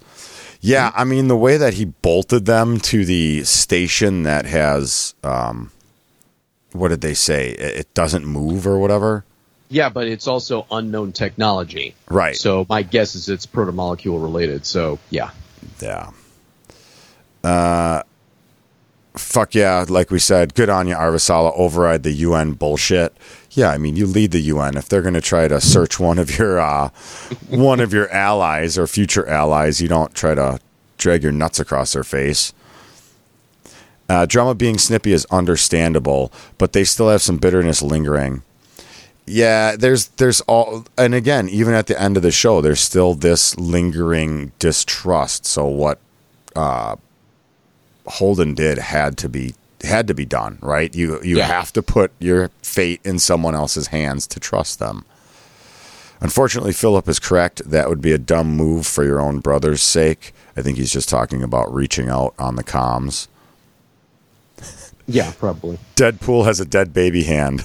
Oh, never mind. or dude has a Deadpool baby hand. Oh, never mind. He's going to be a cyborg. Uh, fuck yeah, Prax, good man. Did we even talk about Prax? Not in this episode, um, but the fact that a dude um, His algae works. Earth. Yeah, Save the Earth. I mean, that's and the belt, I think, because I, I And the think belt, they'll yeah. share it with everybody. sure, sure, yeah. Uh, he comments too, never, ever, ever again. Can't blame you there, Holden, on the Monica thing. Poor Monica. Actually, no, she's a bitch. Fuck her. Yeah, Arvisal is right. Marcos won't give a shit. What do you think he would? Why do you think he would, Holden, about telling him about the ring passes? Uh, what's wrong with drinking and fucking Bobbie? Um, Bobbie hates politics. He's with you there. Fighting for your flank. Yep, that's a soldier, and that's your family sometimes. I I thought that was one of the biggest things about their relationship with Bobbie and Amos. There, drinking and talking about because they're really both Bobbie and Amos are really grunts, right? Ship's Yeah. mechanic or a marine or whatever you want to call it. They're just grunts that are there to do what they're told, and they have a camaraderie with the people that are next to them, and that's carried into this war, this this life that they have. I think it's it's very, um, I don't know, comforting, especially that she makes his ass get back there. Uh, do you think Marcos would be happy his son takes after him with that passion in the video? I think he is happy, but he still Marcos is so fucked. Like Sean always said, all he ever could do was think about the killing. He never thought past the let's start a war. Yeah, yeah. It was always the fight for him. It was never the consequences of the fight or the victory. Right. Or he's uh, ah, there it is. Had to be one of Marcos's men. Wondered how Filip will take it. Talking about the bombing. Um, I mean that's the same thing. You do enough of that shit, your own people are going to turn on you if you use your own people as pawns. Yep. Uh, I mean Naomi's self righteous as shit, but she's not wrong here, Drummer. Oh shit! This meeting seems like it's a bad idea. I'm waiting for an assassination here. oh, the the Roslin one. Yeah, the the shaking of the hands. I'm kind of like, please don't shoot anybody. especially when there were like belters up on that second tier.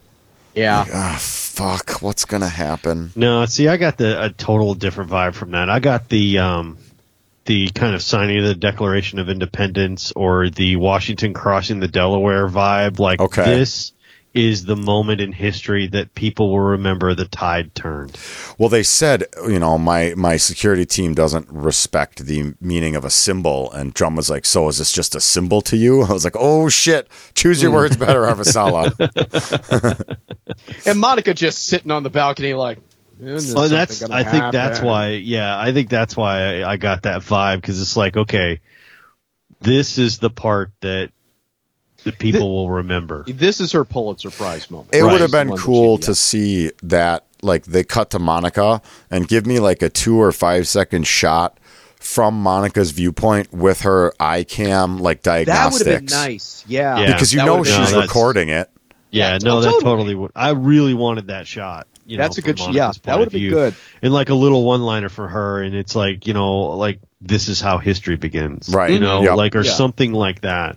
We didn't get it. but Is this I the really fresh start? it. We is this the fresh start we all deserve? Something, some little throwaway Yeah, line. exactly. Exactly. All right, we go into the letter for number uh, episode six and Pet Sematary with the proto molecule.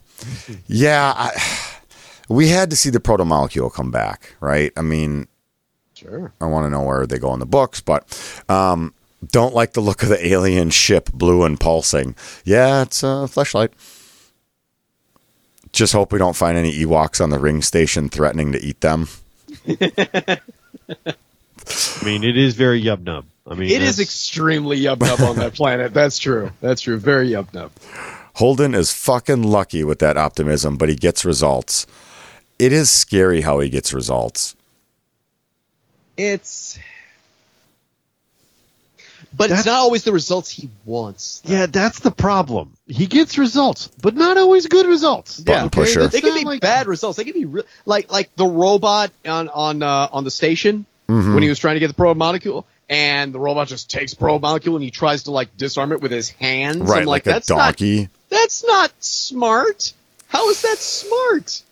The line kind of goes to this. The next line kind of goes to this. Also, remember, Holden, a lot of this shit is your fault because you didn't blow up Inaros. Just saying.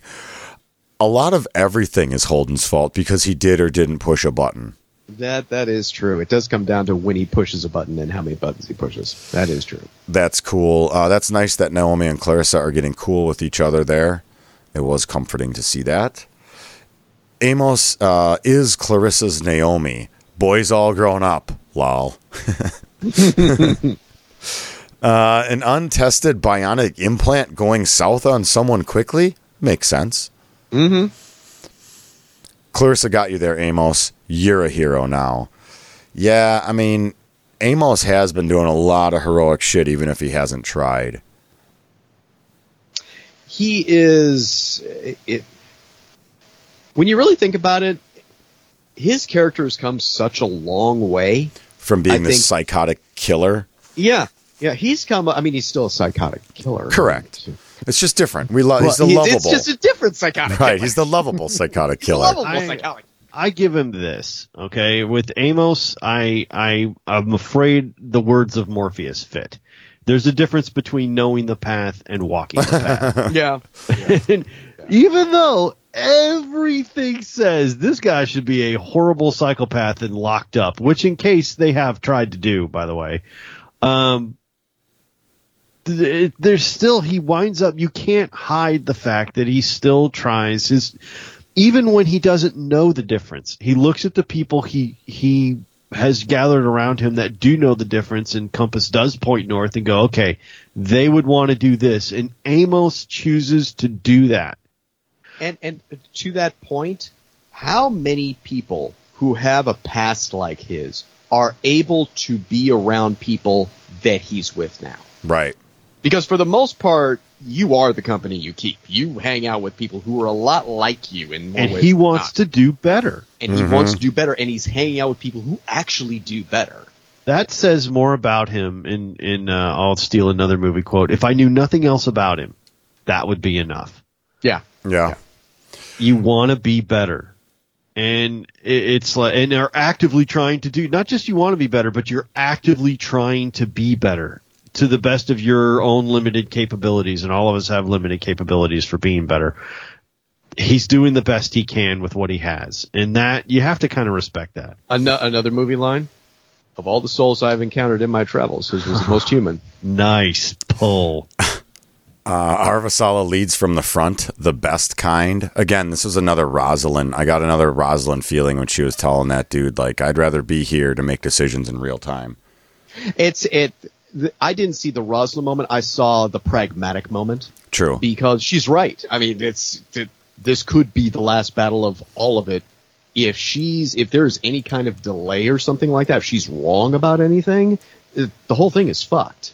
So yeah, I see I see her wanting to be on point. I also see the soldiers going, uh, Right. you shouldn't be here. This is bad. Things could go pear shaped very quickly. Look at Drummer ship. There's a hole. So yeah. Uh, Holden isn't the only clever fucker here using camouflage. God damn it, Marcos is too clever. This is another callback to like the first season where when Marcos had all that shit strapped to the Pella, remember early on when they were trying to mask the Rocinante as the Yep. gas freighter or whatever, and Yep. Fred Johnson was like, you know that's a Mickey Corvette, right? No matter what amount of shit you strap to the outside, I can still tell what it is. Marcos just improved on that. Right. Um, goes on to say, wow, haven't seen a head pop like that in a while, meaning uh, Drummer's pilot whose head exploded in that first barrage from the Yeah, Pella. that was um, that was gross. That was kind of gross. Yeah, yeah. oh, fuck. Drummer thinks today is a good day to die. uh, is it bad? Is it bad? I'm sad. Rosenfeld, meaning Blondie, got killed. I liked her. I liked her too. She was the only thing keeping Marcos not completely nuts. Sane. Yeah. Well, yes, Totally. his Ish. level of all right ish. his his level of it. Yeah. I'd say that's that's pretty close. I'm surprised Russian roulette didn't make it into space. uh, did anyone else think Clarissa was going to go all Spock in the warp core? Yeah. I don't get that reference. Uh, the, Oh, yeah. Spock sacrificed himself to Yeah, save he- the Enterprise. Oh, yeah, So, yeah, yeah, yeah. Yeah, he went him, down to repair it. right. So I can, I could see her. Yeah, sacrificing herself to save the ship. Sure, I could have seen that. Yeah, I thought she was totally going to bite her thing and do it, but Yep. Uh, seeing the wide pan shot of Amos dropping to the ring station. If he didn't shit himself in that scenario, I would have, especially with the railgun near misses.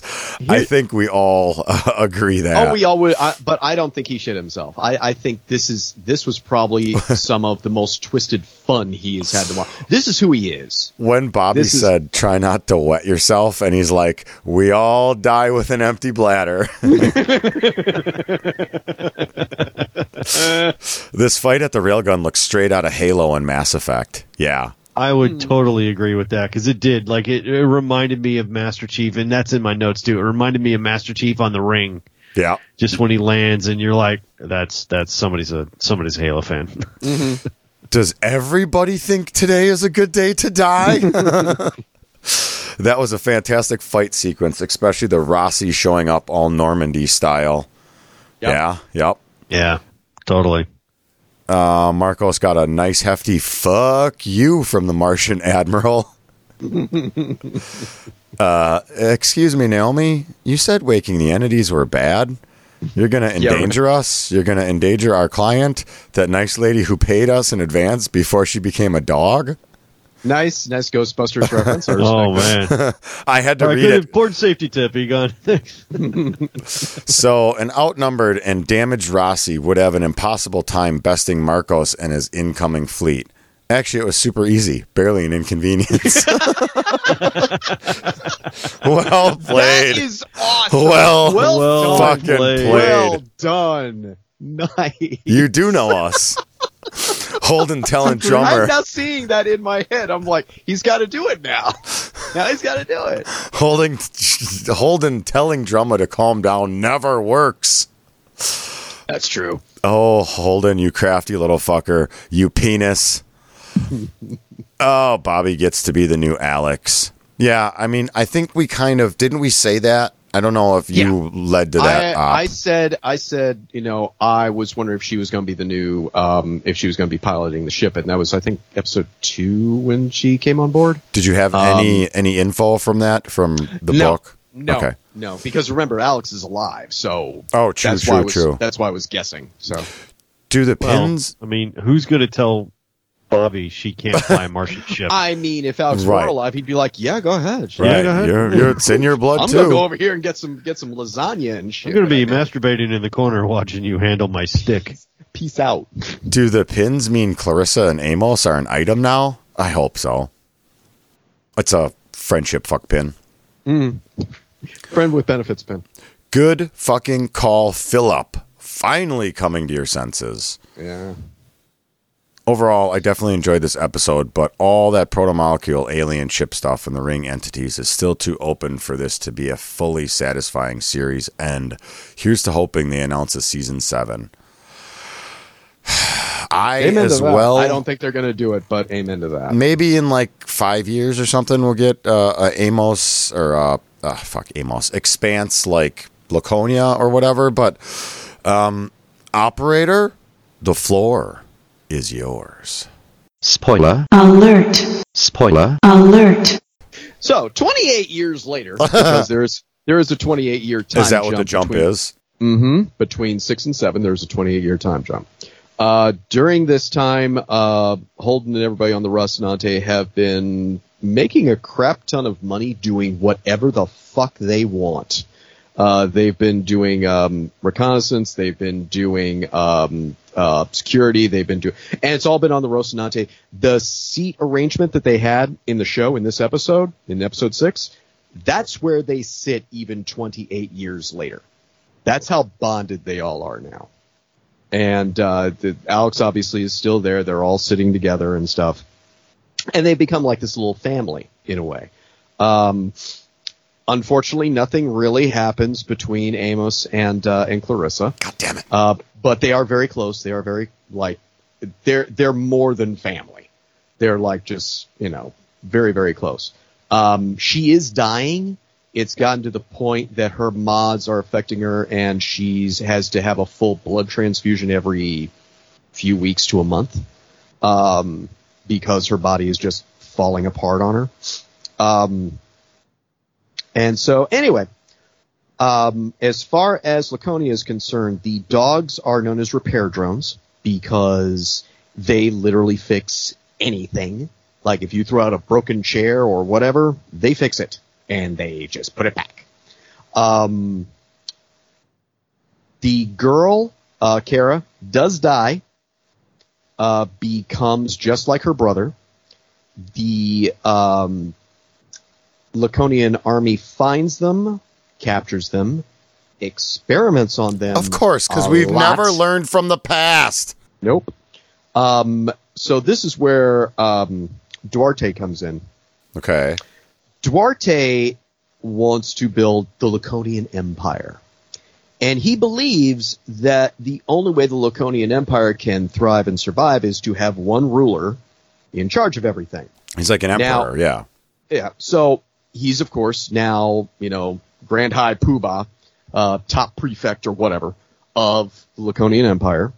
Um, he, uh, they have used protomolecule to the nth degree where they have built buildings based on this. The ship that you saw was a hybrid of Martian technology and protomolecule.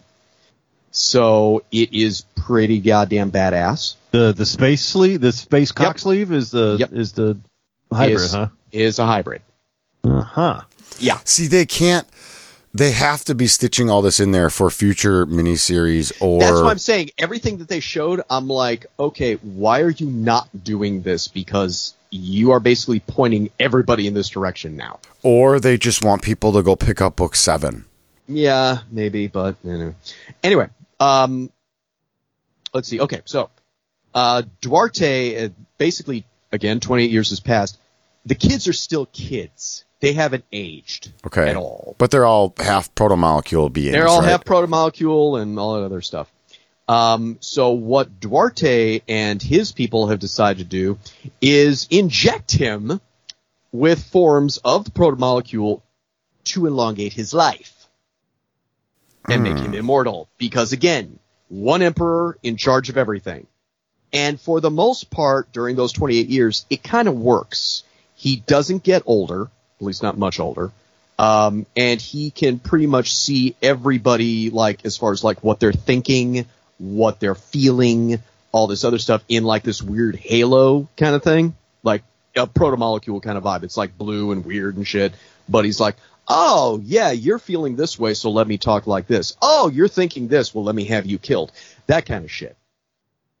During this whole time also, he uh, meets somebody, gets married, and has a kid named Teresa.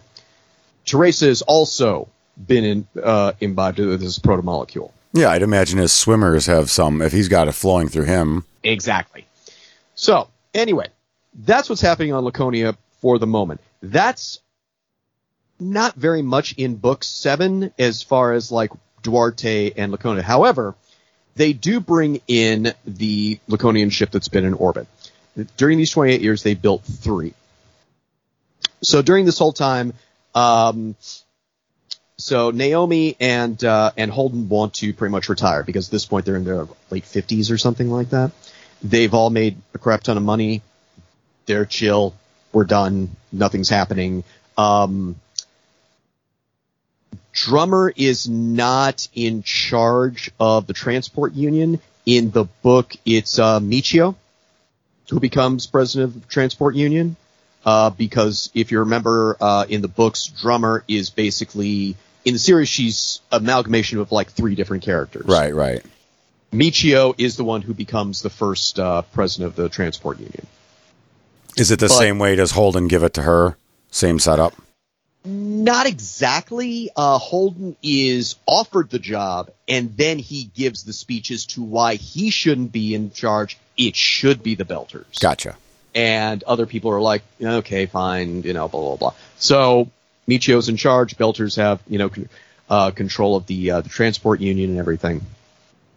Um, people are still leaving Earth and, and Mars in droves. Um, all of the just about the most of the thousand other systems have been started to become populated. There are some planets that are more populated than others. Um, so what Holden and Naomi want to do is they want to retire, take their money, go to one of the planets and just chill. So they go to the uh, they go to the station uh, that's in the belt. Uh, that's in the belt. That's in uh, that's in the ring, and controlled by belters and everything. And then the Laconian ship comes through, filled to the brim with soldiers, all with power armor. They take over the station. Medina. Mm-hmm. Take over Medina Station. And then a second ship comes in, and it's a slightly smaller ship, but it pretty much watches over Medina Station. The first ship goes off into Sol System to take over, they think. So this new ship goes in there, takes out a couple of ships, and it kind of freaks everybody out. So the uh, the UN and Mars and the Belt all get together and say, you know what, we're going to take this fucker out does not work as planned. Because of the proto molecule, the ship can pretty much heal itself. Great. So it takes out everybody. So there really is a Laconian empire. It has taken over Earth, Mars, and the Belt. Wow. The battle is basically two days. But, Well, we always knew proto-molecule tech would be horrible. Right, right. So it takes over everything. Um, Spoiler alert, in case you guys Spoiler alert. Right. Uh, so basically, at that point, it, there is this one part in book seven where Drummer, who is now head of the union and everything, she's you know looking out at you know all of these ships going towards you know this one Laconian ship, thinking, okay, we're going to take this guy out. And it was crazy. Blah blah blah. Oh, we're going to throw a nuke at him. Okay, we're going to throw all the nukes at him. Just this big bright light, and it's like, okay, nukes have exploded. We got him. Da da da da. And then the light goes away, and the ship's still there just still there. And behind her is Avasarala in a wheelchair, um, basically saying, You have to prepare for the next battle. But the next battle will not be coming soon. And she's like, Are you saying I've lost? And she's like, I'm saying you need to prepare for the next battle. So in essence, yeah, we're all pretty fucked. Um, so Laconians take over everything. Um, and Holden, Naomi, Amos, Bobbie. Oh, by the way, uh, when Amos and Bobbie try to get the other Belters to help them get all the ships out and escape and everything, um, Amos and Naomi have a little, uh, Amos and um, Bobbie have a little argument about how to deal with the Belters, and they fight, and Bobbie kicks the shit out of him. So she like breaks his ribs and shit. and uh, but they get the Belters on their side, and they have this two pronged attack. Well, actually, three pronged attack. Holden takes a group of people to basically work the mechanisms so the ships can be uh, dislodged and they can fly away. Another group goes with Bobbie and Amos goes on to the second ship that's over Medina Station, and they end up taking over the ship. So now they have a Laconian battleship. I mean, why uh, would they not? They should definitely have one. That's right.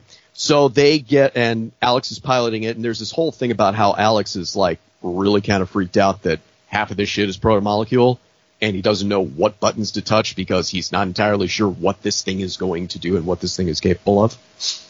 So, uh, the at that point, uh, the Roci escapes with Alex is piloting the Roci with a couple of belters. Bobbie is on the new ship. Bobbie and Amos are on the new ship. Holden is captured and taken to Laconia at the end of the book, book seven. Um, so he's POW. Uh, Naomi is basically working with the Belters to start a new resistance movement against Laconian Empire. Book eight. Book eight is basically we start off as um, Holden is on Laconia as kind of like this prize prisoner. Again, if you don't want to know all of book eight, stop listening, please. Exactly. Um, he's a prize prisoner. He's like, you know, he's taken care of. He's in silk sheets and everything like that, but he can't leave. He can't go anywhere without being, you know, followed by the Laconian security. Duarte is fascinated by him because he's the only other person who has basically had this interaction with the proto molecule. And Holden, when he realizes what Duarte has done to himself, he's like, you need to stop. This is bad. This Clearly. is not going to go well for you at all. And he's like, no, you're just trying to stop. He's like, no, no, no. You need to stop because this will not go well for you or your kid or Laconia or anything. You can't do this. So anyway, during this time, uh, there is a guerrilla war uh, that Alex and Bobbie are a part of. Um, they're heading up with the Belters and some Earthers and Mars, and they're all just like doing these little guerrilla attacks and stuff like that. But because there is still that ship that took everybody out, still out there in Sol System, they can't do a lot of stuff. Until one day they get a they confiscate a shipment that's going to go to this ship, and they find antimatter. Antimatter is something that's being used to power the Laconian ship. Bobbie comes up with the idea of, hey, let's use this against them. And Alex is kind of like, well, I don't know. We should we should talk to the rest of the resistance. So you need to contact Naomi. Naomi's in charge of the resistance now. Um, and uh, they talk to her, and she's like, okay, yeah, it sounds like a good idea. You just need to be very careful. Blah blah blah. So again, also back on Laconia, Teresa is starting to be friends with this guy who's hanging out in the caves nearby the capital. And this guy is like, you know, he calls himself Timothy. And uh, that is a hint. Last season, what is Amos's real name? Okay. Um, so he's, she's hanging out with this guy, Timothy, who's just, you know, he's surrounded by all these repair drones all the time. They're helping him fix his stuff constantly. Um, she has a dog, by the way, uh, Collie, who loves the drones. The drones think he's, you know, cool too. So they're all like barking and playing and running around each other. And, um, anyway, at one point they find out that she is leaving the premises of the Capitol to talk to this guy, and they follow her. they find out who this guy is that she's talking to, it's Amos, and uh, they shoot him, take his head off. He's he's he's dead. So they killed Amos.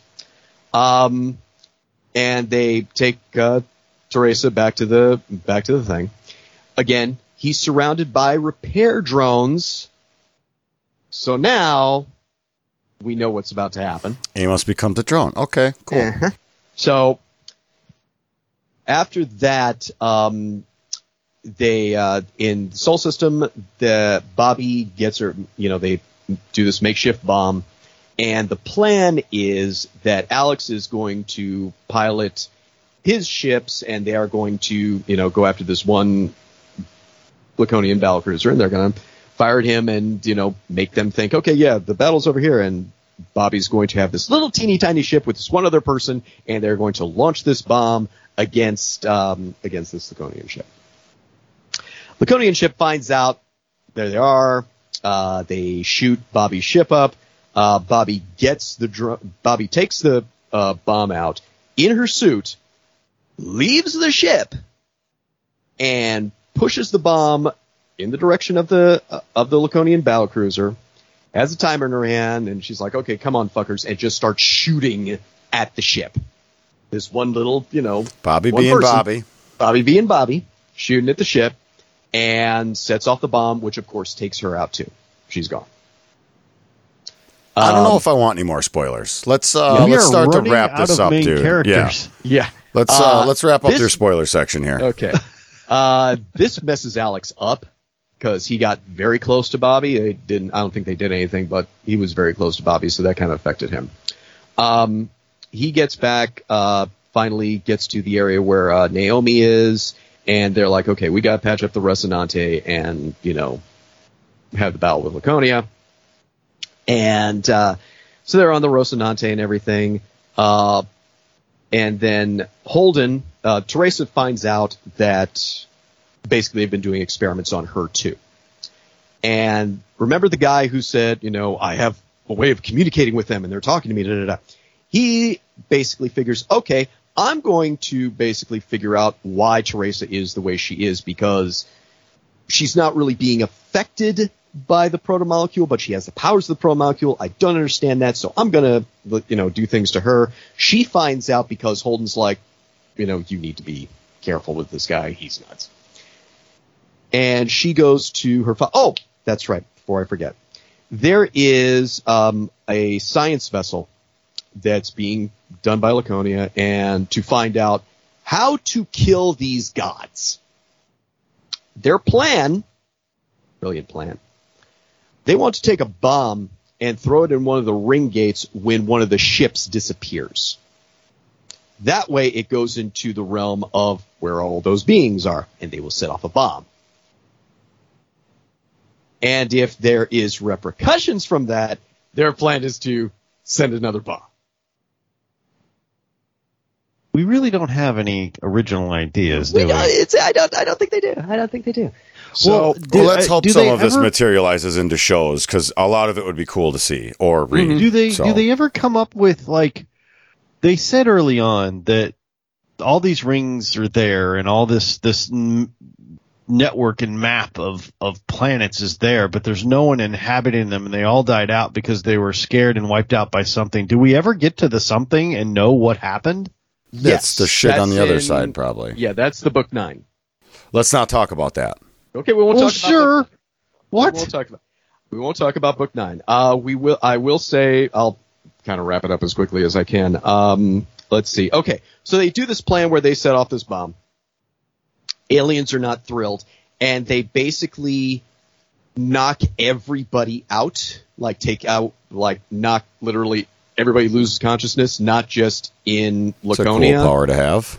but everywhere, all of the systems they're attached to, including Sol System, everybody's just like out for like 15 minutes, and What? they're awake again. Just and basically, one of the scientists said these aliens are basically rattling the windows to see how they can get inside the house, Well, that's creepy. and that yeah, yeah, that was like okay. this is quickly becoming a very, very bad situation that you're you're doing right now. So anyway, they set off the bomb. The, but it's not just that. What they do is um, the aliens send off these, I guess, bubbles that when they touch matter, the matter kind of goes away. So, um, like one of the scientists loses a leg, or um, the Just a smaller version of what we saw with the ships, kind of. Exactly. Exactly. Exactly. So basically, uh, one guy loses half his head and da da da. da. But the interesting thing is Duarte. It affects Duarte, and it basically turns him into a vegetable. Turns him off entirely. He just sits there and just kind of, you know, uh, reacts to things that aren't there.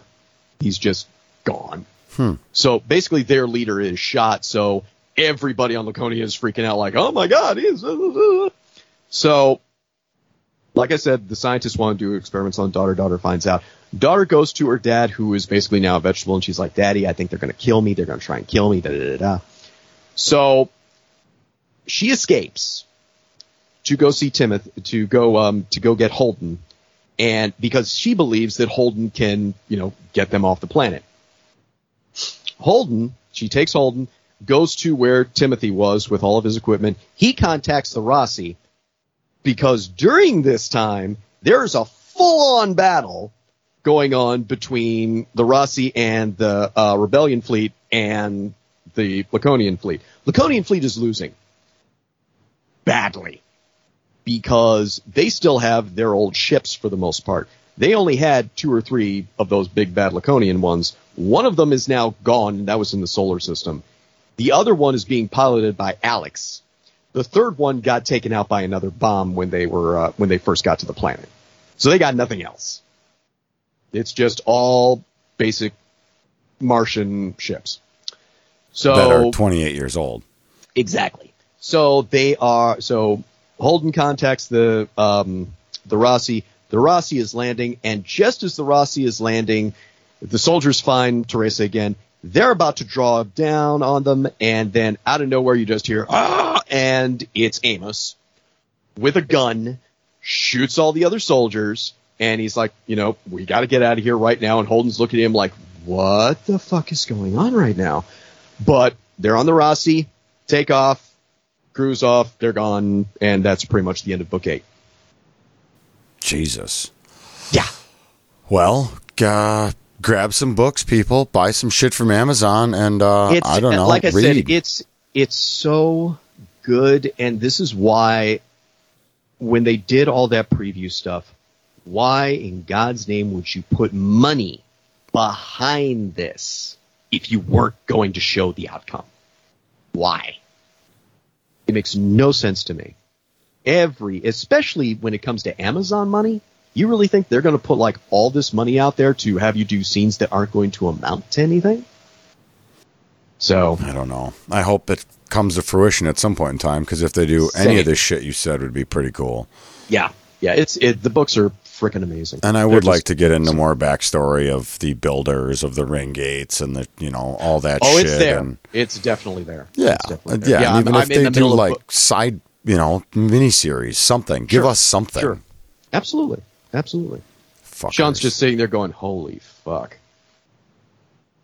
What are the aliens? Like I said, it's mostly in book nine, and I'm still like a quarter way through that. It's, but it's Damn it. all all good. It's so good. All of it's so damn good. And like you said, the whole Laconian thing. This is just humans being stupid. They they they have learned We are good at that. They are they have learned nothing. not It's learning like- from our mistakes or and, history. and- but it's exactly like Duarte said in episode six. He's going to kill gods, and he genuinely thinks he can. And it's like, no, dude. There, there's a reason they're gods and you're not. those are the things that those are the things that killed the ring gate builders, right? Correct. So That's those are the things by. that killed gods. Stop it, dumbass. Yeah, yeah, yeah. Ah, well, if you have any last minute thoughts, you feel like sending up, uh, sending them in, expansiveopa at gmail.com. I don't know if uh, we'll be recording too many more of these, but gentlemen, I do thank you for joining me on this uh, fun little journey of trying to get Sean back into a uh, sci-fi space show. Uh, and that and that is kind of how this started. We we we tried to be as anti BSG cast as possible. Man, it's uh, I, I was, I was uh, so against a sci-fi show, like an honest to god, you know, BSG, you know, serious drama sci-fi show that. Uh, when Beef was originally telling us about it, I was so angry because I was like, "This feels like BSG," and I started ribbing him like, "Start your own fucking show or shut up." You know, and um, he uh, he called the bluff, and I am so glad we we did it. I really am. It was really worth watching. Yeah, I, I still remember. I think the first time we brought it up, beef, was when that uh, that Belter dude tried to like run through the ring and became pizza. Yeah, he was the first. Uh, yeah, the first guy to activate the ring gate at speed. My God, just- that was so funny. I, I I literally watched that clip and I'm like, "There's no way." The oh crap! Yeah, things didn't go well for him. I don't think he got with his girl after that. No, And- it's and such how- a good show. How much it's expanded since then. It started on this very very small scope, honestly, and Yeah. got so big so fast. Yeah. Well, they, I, I don't know who said it, but they compared it in some ways to um, Game of Thrones, and I can see that because it started on a very small scale, and then you saw this whole thing, this Yep. whole world building out there, and it's just, it's it's it was beautifully done by the writers, and it was beautifully transferred to uh, to film. I was really impressed. I was really really impressed by it. And it's nice that Amazon picked it up for the last couple seasons, so we could get And some sort as- of ending. as much as Jeff Bezos can be evil, um, this was I, I am incredibly grateful to that dude because this was this was exactly needed. This was totally needed because they couldn't have the way they ended it on Sci-Fi Channel was like no no there's too much story there you can't stop there. Well, Was it a hollowed out volcano like I asked for? fingers crossed that we get some more. Everybody, thank you for listening. Send you know letters to your congressman or I don't know whoever you're supposed to send them to. Maybe Jeff Bezos, and uh, get us some more show made. So, but yeah, thanks again for joining me, guys, and uh, we'll catch you next time. Peace. right on.